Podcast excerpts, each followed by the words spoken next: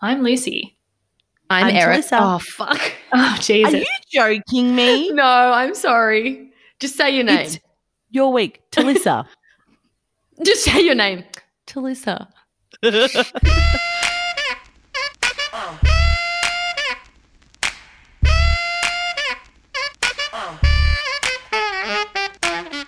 Welcome back to another episode of the Fierce Females of History podcast, where we tell the stories of women from history that you should know about. I'm Lucy. I'm Talissa. And I'm Erin.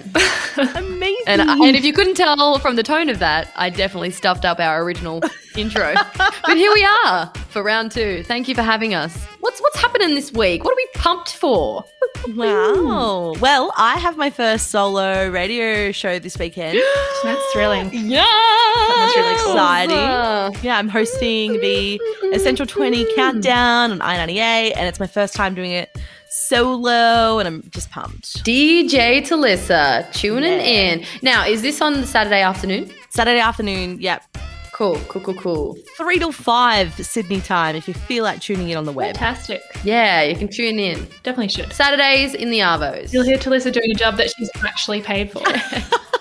So you can compare the pair. Where do we find it online? Uh, i ninety-eight website, i ninety-eight f m dot com dot a u. Amazing. What about you, Lucy?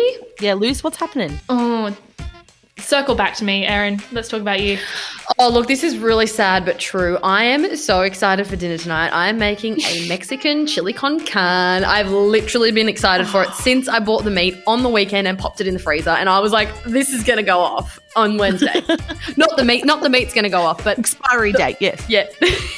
If I don't freeze it, it's going to go off, but the meal is going to go off on Wednesday, so I'm really pumped for that. Um, and then also I'm excited to watch the next episode of Handmaid's Tale tomorrow night because I am stressed. No spoilers. No, no spoilers. spoilers. I'm still up to season one. I won't spoil anything, but let me tell you, honey, binge watching that show is not healthy. They gave no. us three episodes, three episodes in a row. Of course we're going to watch them all. Of course we are. Don't do it. Mate, I watch one of those and I need to take like a long yeah. shower and just think about my life. And cry. Yeah. It's awful. It's like that's a guaranteed funk, watching one of yeah. those episodes. Like yeah. if you're in a good mood and you want to be in, in a bad mood, just put on The Handmaid's Tale. It'll do it. I'm, do you know what I'm excited about? Lucy's wearing two necklaces. Yeah, you look beautiful. This year I'm like, do you know what? I'm going to practice like wearing it. necklaces because normally I just wear earrings. Um, necklaces, eyeliner. Yeah, I'm like, I'm like experimenting with the look. What I'm excited about though is probably I'm quite excited to watch the last episode of Shadow and Bone tonight. I spoke about these books Ooh, back when we did my um, Olga yes. episode. And um, yeah, so now they're on Netflix. And oh my God, I didn't realise that. I have fallen deeply in love with Ben Barnes. Of course you have. But also Archie Renaux, who plays Mal. I actually think Mal is uh, so much more appealing in this T V series than he is in the books. Um, have you guys mm. watched any of it? Not yet. It's on my list. No, I've heard it's good. Lots of sexy people. All right, well let's um let's freaking kick this off because I'm really pumped to tell you my um, fierce female this week, and to finish so you can have dinner and so. Then go and eat my chili con con. Yeah. We've got so many amazing suggestions on the gram now, and I'm just trying to find mine because I have decided to do a suggestion this week. By the way, while I am scrolling, thank you to everybody who has been sending us really, really bloody awesome messages lately, just like sharing out um, episodes and sending us suggestions of people to do. And yeah, and to Bambi, who said that she liked my laugh, like obviously you're wrong, but thank you. That was so nice. Okay, here we go. I found it. For this week's episode, I have decided to go with somebody who was suggested by one of our listeners.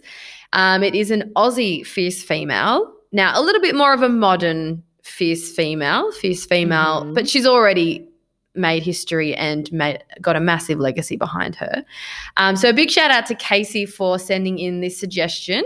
Today I'm going to be telling you the story of Turia Pitt. Oh, no way. Awesome. She's great. Mm-hmm, mm-hmm, mm-hmm. I've done. I've also done a lot of crying uh, whilst getting this one together. Um, so Turia Pitt, for those who may not know about her, she is an Australian mining engineer. She is an athlete, an absolute gym junkie. She's a motivational speaker, a best-selling author, a mother, and a survivor. Most people know Turia Pitt as the woman who survived a grass fire despite suffering severe burns to more than half of her body. But that story is only a slice, can I tell you, an absolute slice of the legacy that Turia has already created for herself. And this woman isn't even forty yet. Like, it's crazy. Yeah. Um, this is the inspiring true story of a modern-day fierce female, a young modern-day fierce female named Turia Pitt. Love All it. Right. Now, if you could just pop on your running shoes for a minute, just tap in. Pass. I know you'd say that. No, Alyssa loves running. No. Get on your activewear, ladies. I'm wearing activewear. I just won't run. Oh, the, look, that's halfway there, so I'll okay, allow good. It. All right. Oh, yep. Okay. Leggings are on. So it's the first of May, twenty sixteen. twenty-eight-year-old Turia Pitt is participating in the Australian Ironman Challenge in the New South Wales coastal town of Port Macquarie. Now, the Ironman events, for those who don't know, are held around the world. They are widely considered the most difficult one-day sporting events. Talissa, you're probably going to start crying at this part of the story in a second. For reference, a normal, so a normal everyday, for those who do them every day, triathlon is a one point five kilometre swim, a forty kilometre cycle, and then a ten kilometre run. So that's just your run-of-the-mill triathlon. An Ironman challenge, so a normal one is one point five kays. An Ironman is three point eight kilometre swim, a one hundred eighty kilometre bike ride, and a forty-two point two kilometre run. Jesus Christ. That's just insane. Craziness. That's nuts. I was living in Port Macquarie at this time. Yeah. So you know. Oh, were you? Don't. Mm-hmm. I just did the maths. I just literally did the maths just then. That's amazing. Mm-hmm. Sorry, you, keep going. So while we're all running, because we're all tapping yeah. in right now, we're all part of the story. Forty-two mm-hmm. kilometers. That's that that that's a marathon. That's I awful. Know. Even the I yeah. know you're on a bike, but one hundred eighty kays on a bike. Yeah. No. I love that I have to do it in that order because it's like swim first so you don't drown. Yeah. And then ride yeah. so you're less likely to crash, and then run because the closest you got is like standing distance to the ground, because if you did it the other way around, people would just literally die. Totally It die. Is so That's hardcore. True. That's really true. I hadn't thought of it that way. That's why the Ironman is the Ironman. Like, it's notorious yeah. for being a massive deal. Like, it's not even about winning the Ironman. It's about doing the Ironman, like getting through it. So it took Turia an hour and sixteen minutes to finish her swim. Her three point eight k swim. It took her seven hours and thirteen minutes to finish the bike ride. And now she's in her final minute of her five hour, forty-two point two kilometre run. Her final minute? Yeah, that's what we're doing right now because we're, we're in the story. So close to the finish line. Yep, she's in the final minute. After a total of thirteen hours and twenty-four minutes, Turia Pitt crossed the finish line and became an Ironman. Well, Iron Woman, or as we like to call her in this story, an Iron Queen. Now, this moment was very special for Turia Pitt, not only because she just did the notorious Ironman challenge, but because doctors had told her that she probably wouldn't ever be able to run again, let alone compete in one of the most challenging triathlons in the world. Speaking of, she went on to Hawaii to compete in the Ironman Championship that exact same year. So she did the Ironman twice in twenty sixteen. After doctors had told her she may never she... run again. And she beat her P B, coming in at fourteen hours and thirty-seven minutes. So not only did our Iron Queen do it twice, but she outdid wow. herself. Wow. Do you know what? I don't think P Bs should exist for the Ironman. Like, surely every I time know. you do it is just a personal best. It's a personal best that, oh, my God, I'm actually still alive. Well, I'm still breathing. For Turia Pitt, it's a personal best that she was even able to get yeah. there mm-hmm. um, or be alive for it. So let's go back to the beginning of Turia's story. Turia was born on the twenty-ninth of July in nineteen eighty-seven in Tahiti. Her mum is Tahitian and her dad was an Aussie surfer living in Tahiti and making surfboards, which is just the best thing ever. What's your face? What was her birth date again? The twenty-ninth of July, nineteen eighty-seven. Hey, oh, you guys are twins. I know. Sorry, I keep talking about myself, but it's really strange. You know, I think you might be the same person.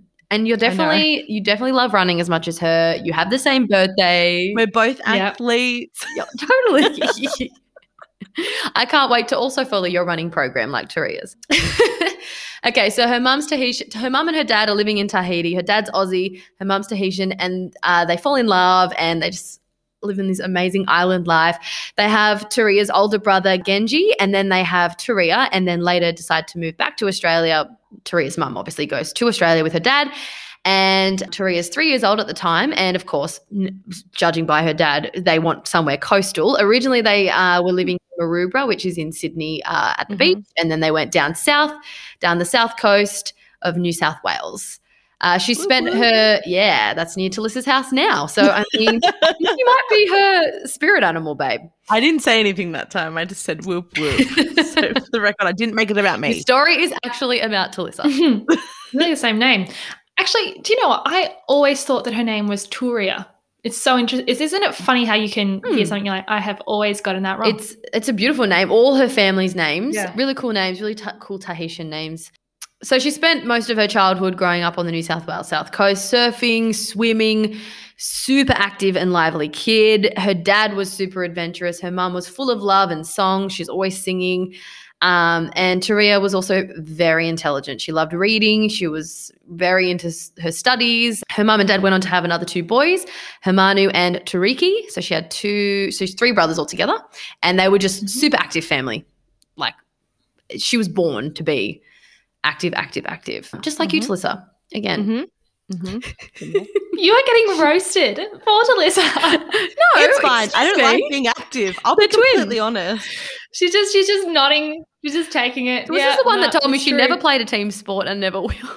Because I don't know how to run. I don't know how to make that clear to anyone. As a young girl, she was super gorgeous, and she even did a little bit of modelling. She was very confident, and even later in life, she referred to her younger self as a bit of a knob because she was just like so cocky, so full of herself, so happy in her skin, like just living life to the fullest, um, not scared of anything, happy to take on any challenge, um, yada, yada, yada. She graduated university in twenty ten with a Bachelor of Engineering and a Bachelor of Science, and by now, she was dating her childhood sweetheart, Michael. The pair, I know, they these these these these two made me cry. They are so freaking so cute. cute, and he is hot. Cute. She's hot. They're just they so hot. And they, anyways, well, let's not spoil it. Um, the, the story that most of us know. Turia listening to this because she she could very well listen to it, and we're just like, he's so hot. They're both so hot, and they both have the best yeah. hair I think I've ever seen. The pair met when Turia was twelve. So Michael was working at the local grocery shop, and he was good mates with one of her brothers. Brothers, and then it sounds like they sort of started dating. They must, I think they both went to uni in Sydney together and both studied engineering, um, and then they just started to to date at uni, which is super cute. That is cute. After graduating, she landed a dream mining engineer gig in Western Australia, and her and Michael moved there to live and work. So they're also starting to rake in the cash, which is great. Okay, so they've graduated, they've moved to Western Australia to live and work. They're living it up, they're loving life, and still very active. The following year, uh, the very athletic Turia Pitt signed up for the Racing the Planet race. Close your ears again, Talissa. This one is mm-hmm. a three-day, one hundred kilometre race through the remote Kimberley region in Western Australia. Now, for those of you who aren't familiar with that part of the world, it is stunning. Like, get on Google and type in Kimberley, Western Australia. It is rugged Aussie bushland desert. It's dry, but there's also greenery. There's amazing rocks and cliffs and mountains. It's like it's an amazing part of the world, and that's where this race takes place. Like this, this hundred bloody kilometer race. Not that you could. I don't see when anyone could take in the scenery when you're still trying to run for three days. But anyways, um, all in all, a beautiful part of the world. So on the second of September, twenty eleven. She caught a bus into the starting point with the rest of the participants. They were all pumped up. They were ready to go. They all had their backpacks on them. They were ready. The very first checkpoint of the run was at ten kilometres. Doable. Doable. Trainable. Doable. Not for me, but. No. Oh. Doable for some. Doable for some people. You could do it. You could do it, Lisa. Piece of cake for these guys. Mind you, it's also important to remember that Australia, especially that part of Australia, is very hot. Mm-hmm. And it's not a dry hot. It is a humid heat in Australia. So it's like that kind of suffocating humid heat. That flies like. That flies love. Mm-hmm. And By this point, a grass fire had started in the distance, but it was quite far away from the runners, and like no one had said anything or indicated that they should worry, so they just kept going. So she made it to the ten-kilometre checkpoint, and in some footage taken by the event organisers, you can see her grinning face, yelling out woohoo towards camera as she passes by, and you can also see in the footage that it's quite hazy, like There's, it's quite smoky. Like you can definitely tell. Like it looks, we're used to it. We're, we, we've been through Aussie bushfires. We know what happens when bushfire smoke or even hazard reduction burn smoke gets pushed over, the, you know, the city and stuff. It has that in all the footage. So I'm just thinking, how are these guys running with not only the heat and the, you know, lack of shade or whatever, but also the smoke, like the smell of mm. the smoke.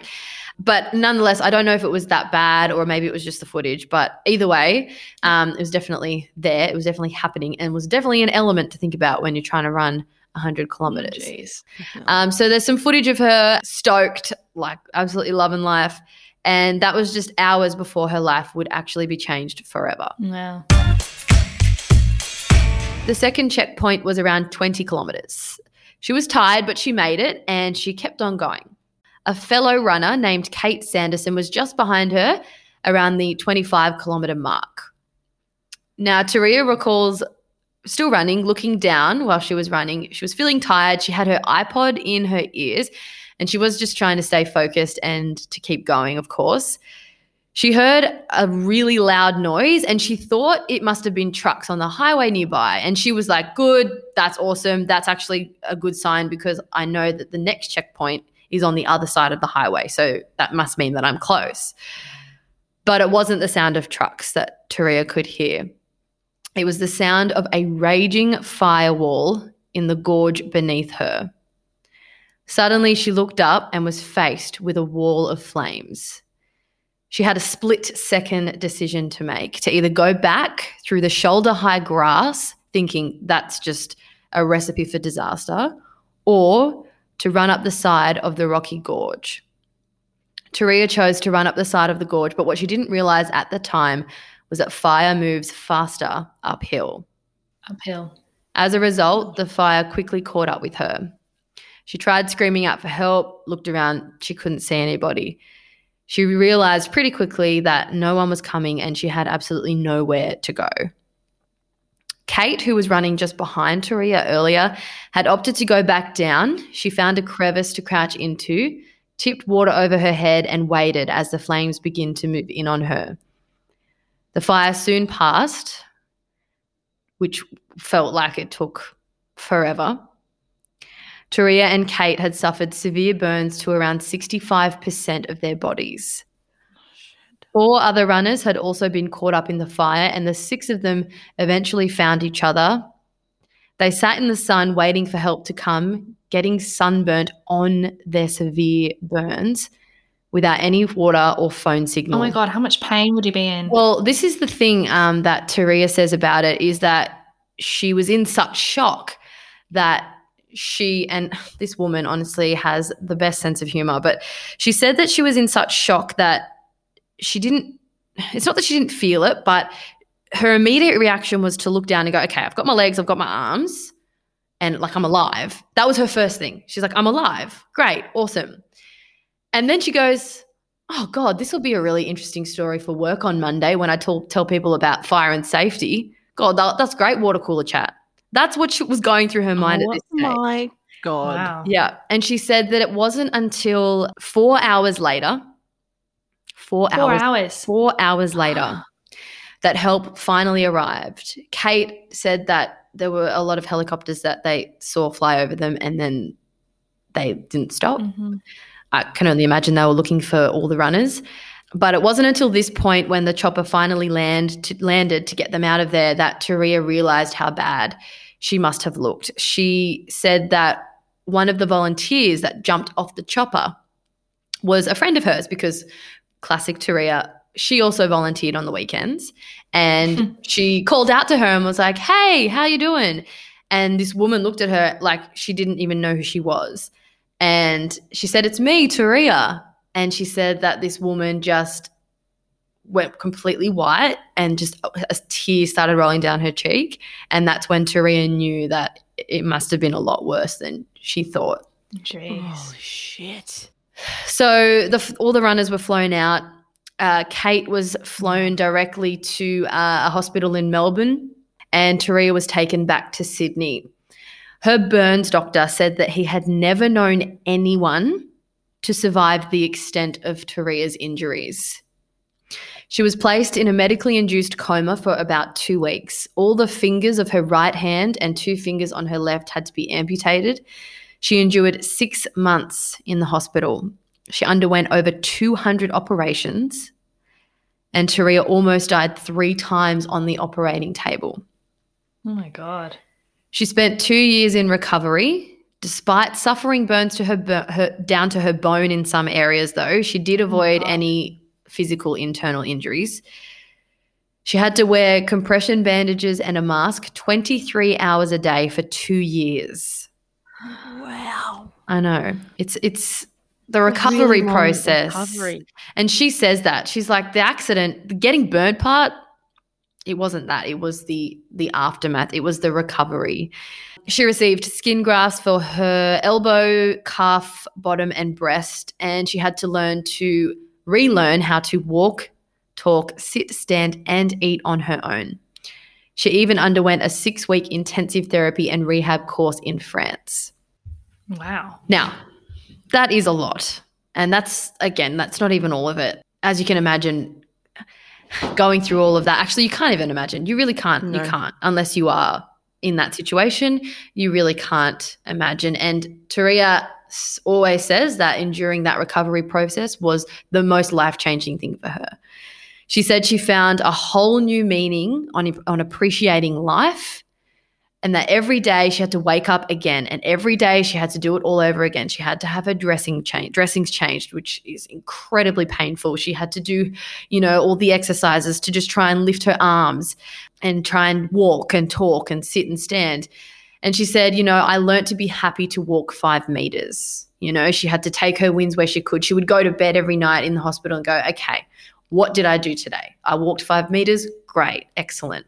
But at the same time, she said it was the most frustrating thing because she was this incredibly active, incredibly high achiever who had her whole, you know, whole life ahead of her, so to speak. I mean, that's an int- a loose term because she's gone on to have a- an incredible life anyways. It doesn't matter. Probably had it mapped out in her head what she thought the next chapters of her life would be. Exactly. And and that really frustrated her, that doctors would come into her and say, you know, we do believe that you'll be able to feed yourself eventually and you will be able to run again. Or actually, well, at this point, they didn't say that they thought that she could run again. But, you know, these simple things like feeding yourself and wiping your own ass, she was like, that's things that everyone can do.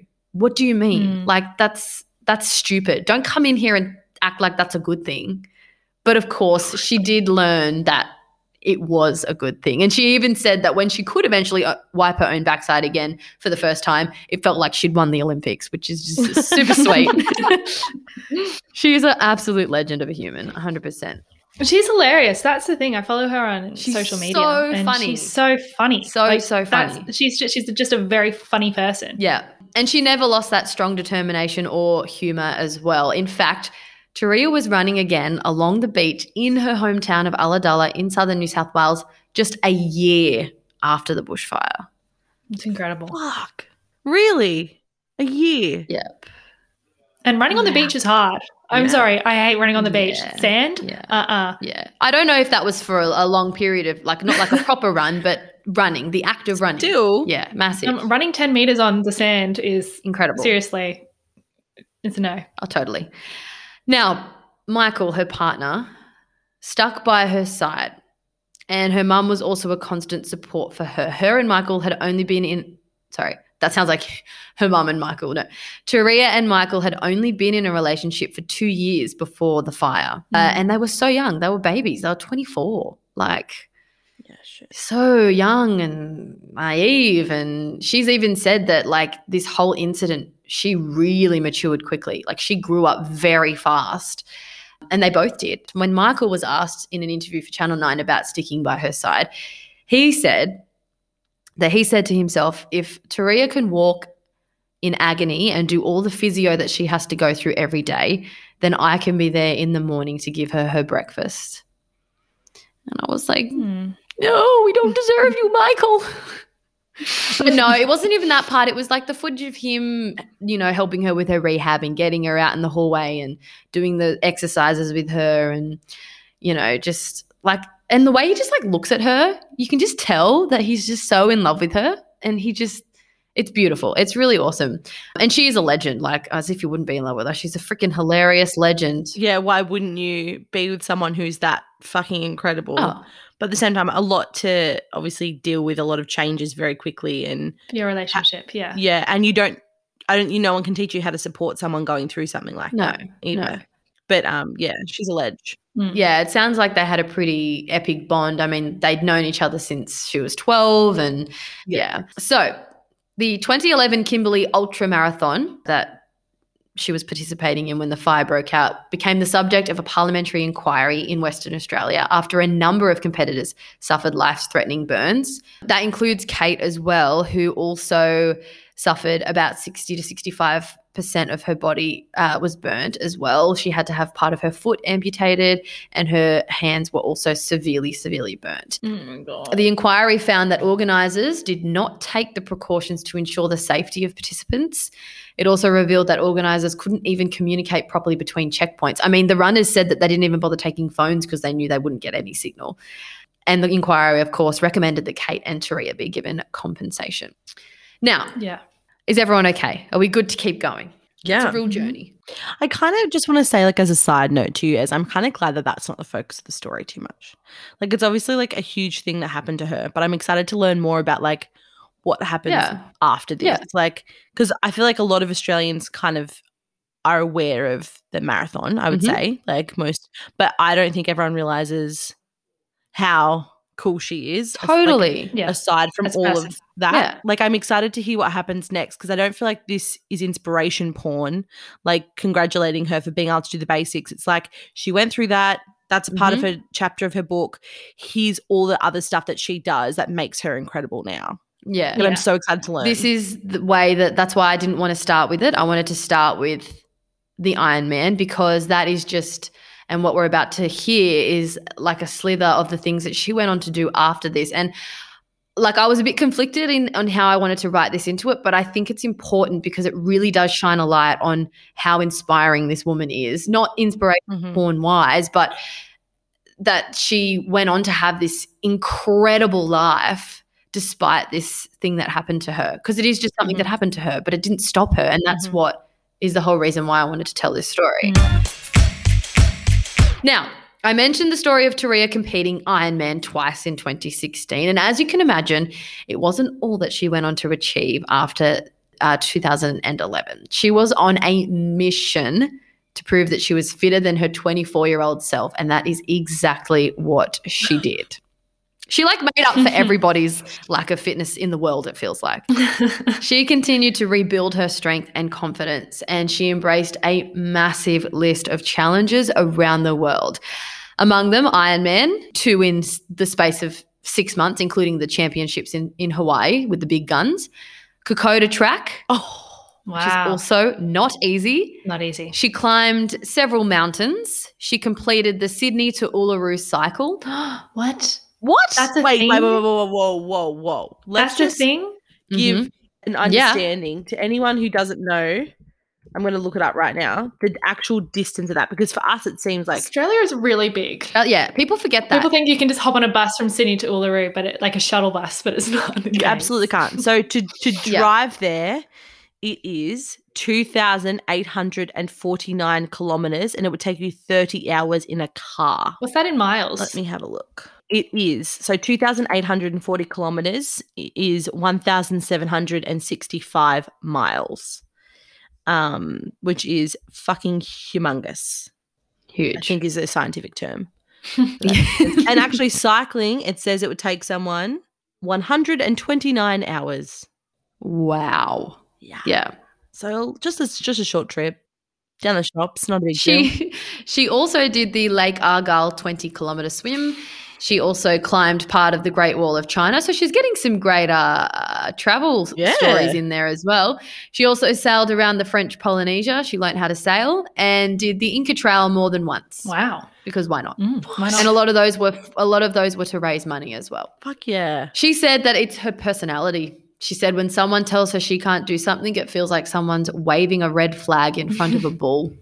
I love that. Yeah, and I think also a bit of her like, I'm a bit of a knob, like, you know, I've got to do it. Like she's competitive with herself. Yeah. I, I get that vibe. Who does that sound like? Speaking from experience.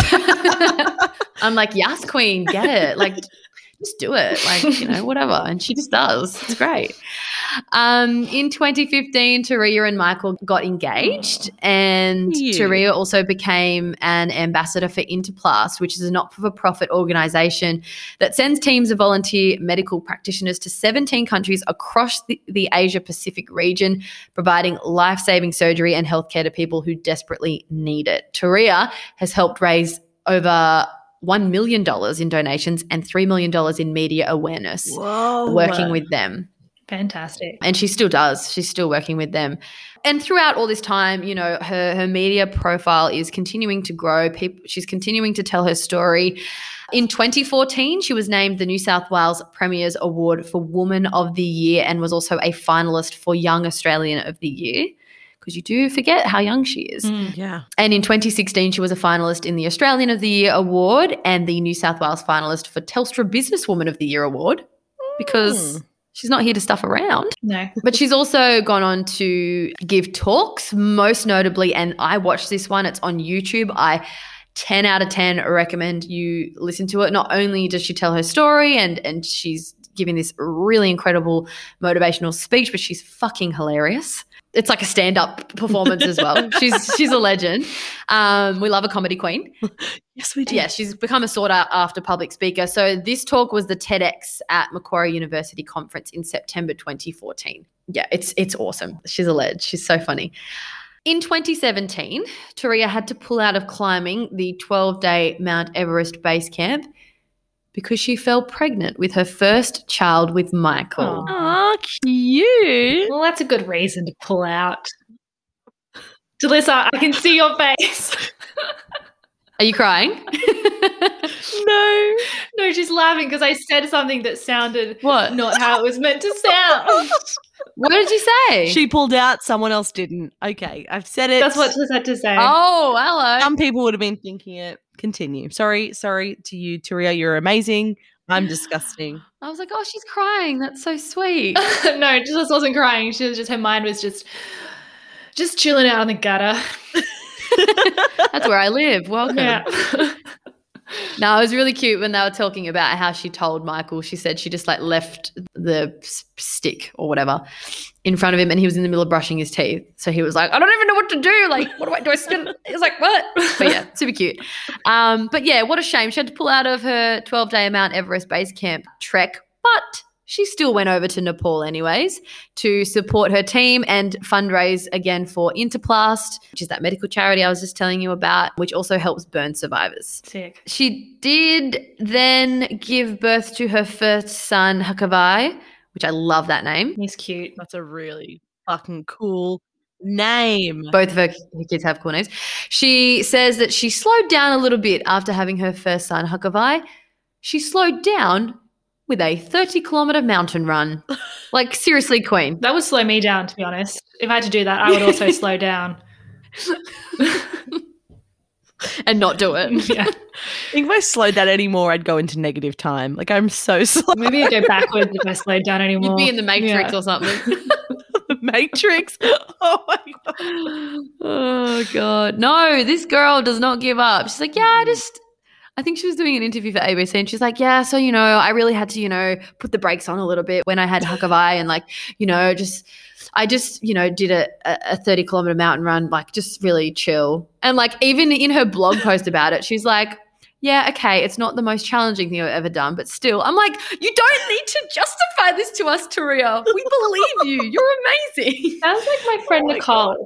Did I tell you about Nicole? She did like a forty-kilometre run or a twenty-five-kilometre, fifty-kilometre run. It was either forty or fifty-kilometre run one weekend last year, I think it was. And I was like, and it wasn't it wasn't a race. It wasn't like a half marathon. There was no um, fanfare around. It was just her and a bunch of people. And I was like, how did you do that? Because we went out afterwards for breakfast and she was perky as hell. What? And she just oh said, oh, Lucy, it's not that bad. All you do is just you run there and then you run back.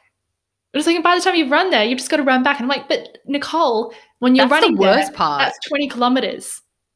And then you just you just run back. She made it sound so I easy. I love how easy that makes it sound. Like, oh, you want to be a rocket scientist? Just put the rocket in the air and make it land safely. Yeah. How? Just run how, back. How, how, how, how? I'm like, I feel like we're missing a fundamental oh. part of this conversation here, which is that running is hard. Yeah. Like, yes, running is not fundamental. Drag Race reference. Got it. It hurts. I love running, but I would never say it's easy. Yeah, Lucy, the, you saying this is it means something because you actually do the runs. You do the marathons and whatnot. Very slowly. I've never done a marathon. Half, half marathon. marathon. You've done a half, haven't you? No, I've done a couple of halfers. Crazy. That's crazy. No, Turia does her Kathmandu coast to coast thirty K run with a one-year-old, not with the one-year-old, but whilst she trains for it whilst she has a one-year-old. This poor one-year-old just being dragged on. She's like, Mum, I hate this. Or he, he's like, Mum, please, this is not good. Yeah, I'm not having fun. But she did say that she practiced this because this is quite a rough, this is quite a rough terrain, this one, like going up mountain the mountain range. So apparently she was training with the pram, and that's only an image I can't stop getting out of my head. And I'm like, yes, girl, get it. But for Turia, she gets it. It's not one of her toughest things she's done. Okay, guys, gosh, stop judging her. Never. It's like it's positive judging. I would like to be judged in this way. Crazy. Same, but I'm judged in the exact opposite way every episode apparently. I watched a lot of interviews with Turia and pretty much every single interviewer. Even um, Kurt Fernley interviewed Turia and even he said, why? But why, Turia? Aren't you tired? Like everyone was just like, why, girl? And she's like, because I just love it. Endorphins. And I'm, I love it. Endorphins make you happy. One hell of a drug. When she was yeah. asked in an A B C interview how often she thinks about the fire, Turia was very open and very honest. She said that she can go week. That was the same interview actually with Kurt. Um, she said she could go weeks and months without thinking about it, but it's when it comes to simple things like trying to open a jar on a day where she's already in a bad mood. I mean, we've all been there before. Um, or if she hasn't gone on her run yet because she obviously runs every day.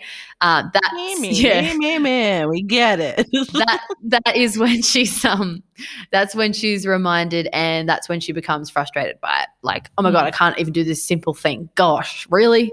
But like, I literally drop my keys when I'm in a bad mood, and I'm like, I can't do this simple thing, and like, you just really makes you feel guilty now. But she also refers again back to her personality. She's very competitive, very strong woman, and the challenge of running up a mountain doesn't faze her. It's that simple everyday thing of trying to open up a jar that frustrates her, even mm. if it is only rare, and it is rare. But yeah, she's very honest about it.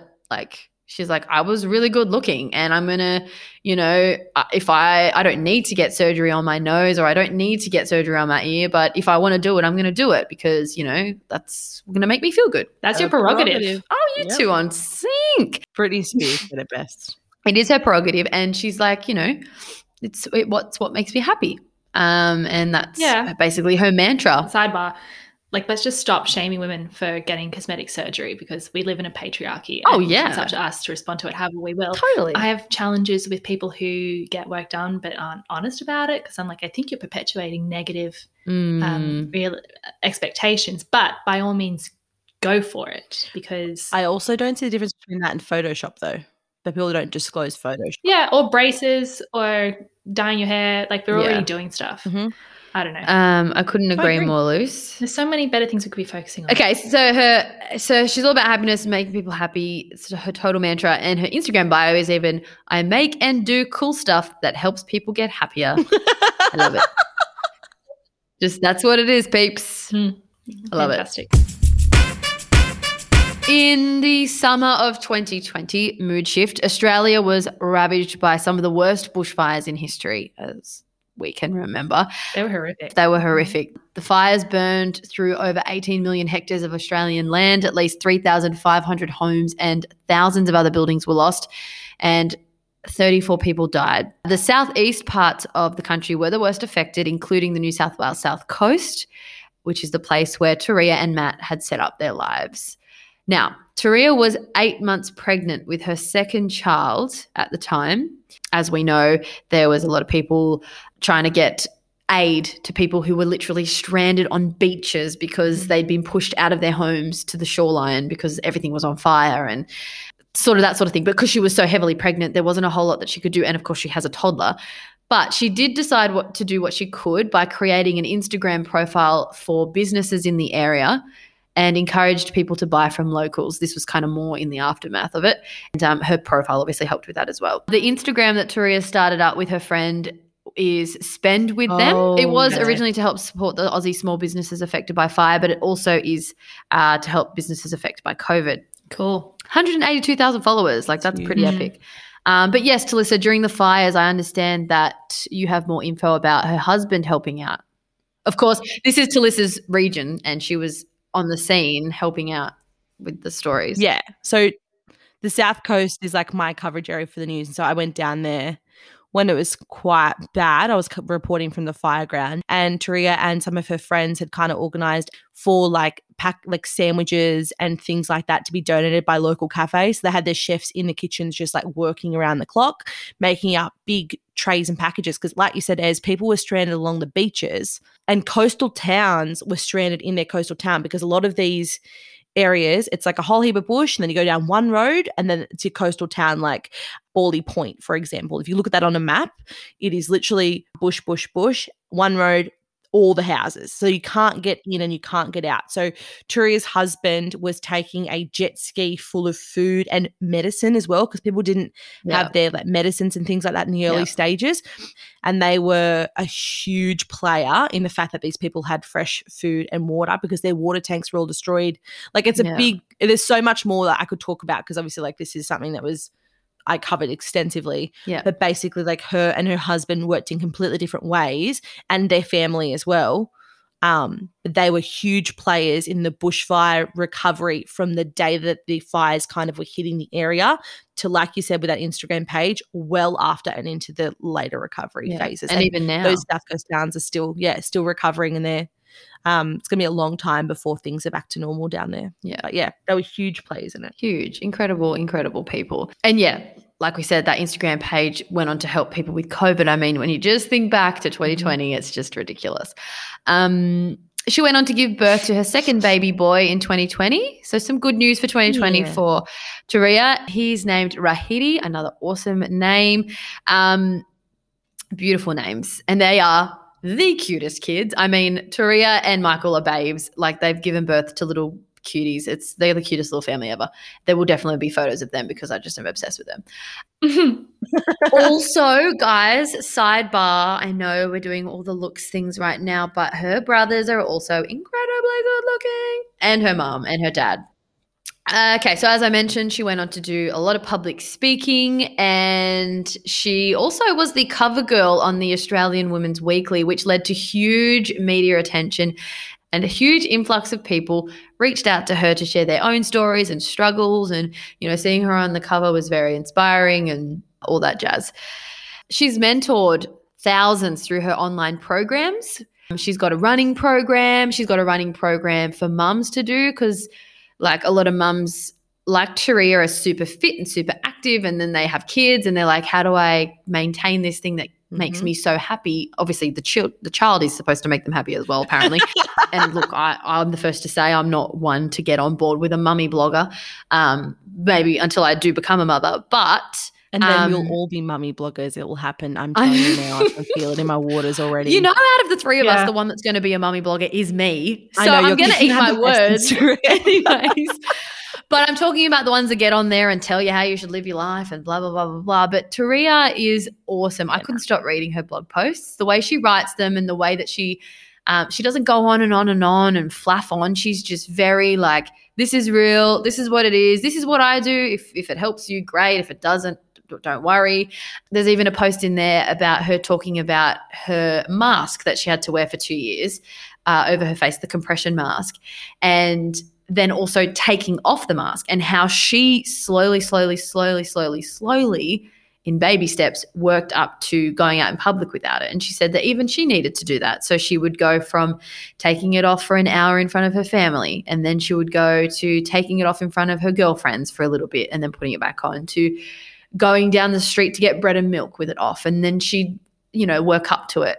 And like, she's like, you can apply that to a lot of things in life. Like, you know, it's, It's it's a, it's a technique to try and get over something that you're either insecure about or you're trying to, you know, work through. So, I mean, I don't know. My, may, may just be me, but I just found the way that she wrote things was super easy, super personable without going into too much. Blech.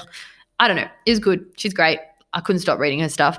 She also shares a lot of stories on her blog about her and Michael and when she gets the shits with him and stuff. And there was a really funny story about him, which I thought was super sweet. And he was like really proud of her, and they were got, you know, she was really comfortable out in public and doing her thing. And, and he's like, oh, I'm going to, I'm going to plan a nice romantic date night to the theater.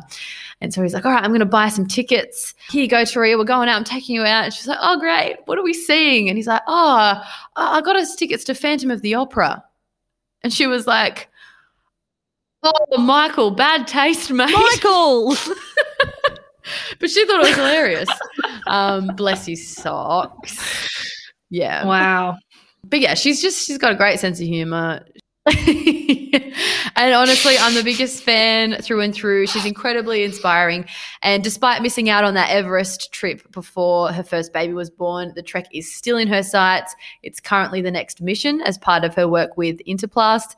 And as I said, she's also doing a running program, and like, she's just this Fitspo queen. That is the story of Turia Pitt. And I am, I'm, I know she's a bit more of a modern fierce female, but I think her story is incredibly powerful. And I think she is the coolest chick ever. So and cool. I want to be her best friend. And I feel like I would fangirl if I saw her in person. Yeah. I'll start planning some little birdies, see what I can do. Nothing, probably. The story just makes me feel really bad for not going to the gym last night, but I went to the gym for my soul, you know? I mean, she does. She does make you She does make needed. you feel guilty for not being more uh, proactive and and just not it's not it, even about the physical activity side of things. I think it's just the mentality of like, if you want to do something, do it. Don't make excuses, don't, you know, look for an out. And I know that's so cliche. But when you listen to someone of Turia's context telling you that, you're like, fuck yeah, you it's not just words, it's actually true. So anyways. And do you know what was one of, and this is, it is the, probably it won't resonate for anyone other than me, but it's one of the things that really resonated for me a few years ago. I was training for the City to Surf, which is this um, famous Sydney run. It's apparently the biggest fun run in the world, actually. fourteen kilometres goes from fun run. the heart of Sydney to Bondi. And there's a famous hill known as Heartbreak Hill that's, I think, two or three kilometres up. Ooh. And there was this South African guy who was sort of training everyone. And when I say training, it makes it sound like I'm, like, really good, but I'm not. Like, when I say run, I mean stagger. Um, but he was training us, and he just said he just wrote this thing on the board that I loved, which was just, if you think you can do it, you probably can. Wow, I'm going to need a minute to sit and – I don't know why I that. found that so revolutionary, mm. but I was like – It's true, wow. But in a completely opposite reaction to something like that, I have to tell you today in the gym. So a burpee, no one likes them. No. No one likes a burpee. I don't even think the person who – I don't even think Mister Burpee likes burpees. Mister Burpee. So in class today, lovely Luke was doing the demonstration and um, going around and being like, this is what we do here, this is what we do in all the different stations. And then he gets to this other station and he goes, okay, guys, now one-legged burpees. And I, I audibly react. I thought that I reacted inside my head.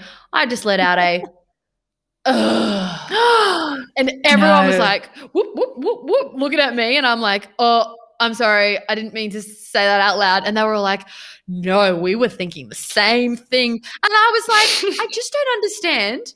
The the normal burpee's fine. We don't like the normal burpee. We're struggling with that as it is. If it ain't broke, don't fix it. That's all I'm going to say. That brings us to the end of another episode of the Fierce Females of History podcast. Thank you for that story, Erin. I had a little bit of an idea of, of her life, but that was just even more incredible than I could have imagined. Yeah, she's, yeah, she's very inspiring and hilarious. She's just cool. And as we know, this episode was suggested by someone in our Instagram D Ms. If you have a suggestion, you can hit us up there as well. And the, they are. Oh, yes. There's lots of suggestions in there. We're going to try and get to all of them. Um, that is Fierce Females Podcast on Instagram or Fierce Females of History on Facebook. You can email us. It's fierce females of history at gmail dot com. And if you are listening on Apple Podcasts, please scroll down and give us a review. I've seen three more since last time, so thank you. I'm Thanks, watching. guys. Yeah. And uh, if you want to leave a little review as well, it helps more people hear these awesome stories. Yeah. Yeah. It's not about us. It's about the people we're talking about. Mm-hmm. That's how I structure it, because I used to be a telemarketer. So I really throw it out there to make it seem like it's not about us wanting more listeners. It's about trying to share the stories. Totally. You know? Totally. It is. Yeah. Or you can get one of those, you know, those running apps like Strava. What? I think I, I got one of them, and you meant to follow your friends on and that sort of thing, and I got it, and I realised that that just meant that everyone could see how slow I actually run, and I stopped using it. But one of the run shaming. One of the things that you can do with it is you can track your runs, and sometimes people do things like draw a cake or a name yeah. or I, I don't know, a dick or whatever. What you can do, map it out and write us your message in like this cityscape. Amazing. You know, amazing. This is a lot of effort. That's a lot of kilometres or miles, wherever you are. But not to Turia. I have faith. Just, just, just keep going. You know, you're, you're writing us a message. Take the picture. Send us a screenshot. I would actually love it if you did that. That would make my day. Yeah. Even if it's just an exclamation point, yeah. I'd be stoked. Or, or just an, an, F. F. an F. Yeah, yes. an F. Do an F. Or a vagina. F, yeah. Look, the possibilities are endless. F is perfect because the whole way you'll be running, you'll be thinking, F this. Yeah. Nice.